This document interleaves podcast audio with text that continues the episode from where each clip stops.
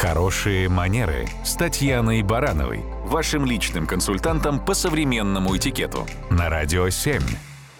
Татьяна, доброе утро. Доброе утро. Доброе утро, Татьяна. А, Нам с детства говорят часто, что за столом нельзя болтать. Но на светском рауте это странно как-то может показаться. Так можно ли говорить вообще за обеденным столом? На самом деле все зависит от ситуации, где мы находимся и насколько мы торопимся.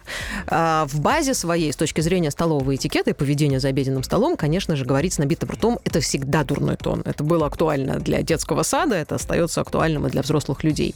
Но вопрос в том, что если мы торопимся и нам нужно быстро закончить с обедом, конечно, тут не до светских бесед.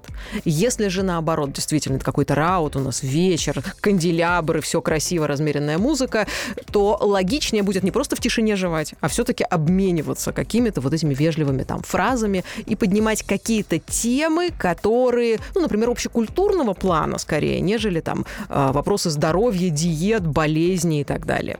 Кроме того, с приборами в руках однозначно не принято разговаривать, ими не дирижируют, кладут приборы на тарелку и уже потом включаются в какую-то коммуникацию. И если мы видим, что наш собеседник пережевывает в данный момент какой-то кусок, конечно, по возможности не приставать к нему с вопросами, потому что ему тоже будет совсем неудобно нам отвечать. Дать возможность завершить процесс. Верно. Ну вот я считаю, кстати, мы удачно сейчас завершили процесс. Татьяна, спасибо большое. Спасибо.